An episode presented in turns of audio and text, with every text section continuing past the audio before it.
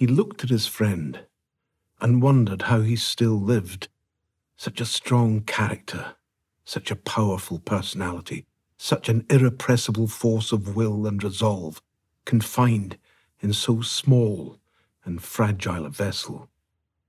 He knew, as he took in the narrow shouldered frame and the thin, bird like face, bleached yet paler by the bright sun, that his friend would not be long among the living. Even now, his presence in this world was attenuated, fading like the image of a man unfixed and dissolving on a exposed photographic plate. And all the time, as they sat on the beach, looking out over the pale sand of the beach and the glittering shield of the English Channel beyond, he was aware how starkly his own robustness contrasted with his friend's infirmity, as could be gathered from the sometimes uneasy glances cast by passers by. There was nothing attenuated about the larger man's presence in the world. The conversation between the two was scant. Theirs was an acquaintance of long standing, where companionship alone often sufficed. Also, the larger man was afraid of tiring the other. It had been years since they had last met, and the deterioration of his friend had alarmed him. We'll head back to Skerryvore in a while, said the gaunt man. Fanny will have prepared something to eat. Despite the summer warmth, he wore an ill fitting jacket of heavy velveteen draped over insubstantial shoulders. There had been talk of seeking out a more curative climate, less tainted airs and brighter suns. The American West, or the South Seas, perhaps.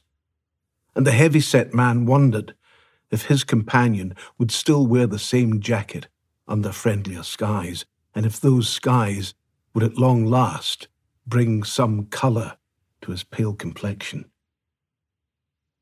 It's this damn book, as much as anything, said the frail man without moving his gaze from the sea, but clearly having read his friend's concern.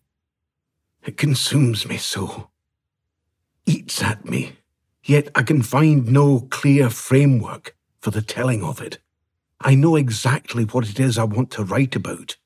I know that at its heart must lie a tale of the duality of human nature, about the good within the bad and the bad within the good.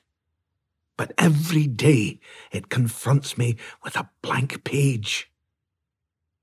The duality of human nature, you say?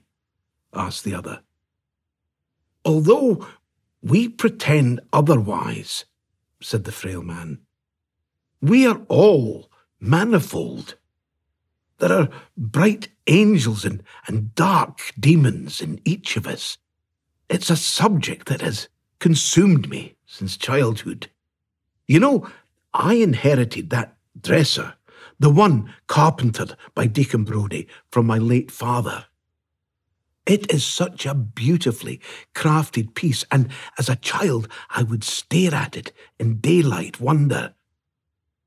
But at night, Oh, at night, the thought of it sitting there in the dark filled me with dread, thinking that the ghost of the other Brodie, the nighttime Brodie, would steal into our house with his gang and murder us all in our sleep. As a boy, I became obsessed with Brodie's story, burned into Edinburgh's history, a prominent and respected member of Edinburgh society by day, the worst villain by night. I would have this nightmare where Brodie would be in my room.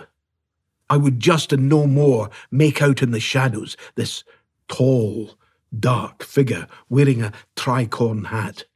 He would cross the room, the tools of his daytime trade rattling in his satchel against the pistols of his night work.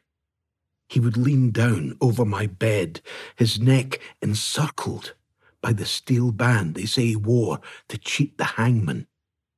As he did so, I would see both Brodies as one,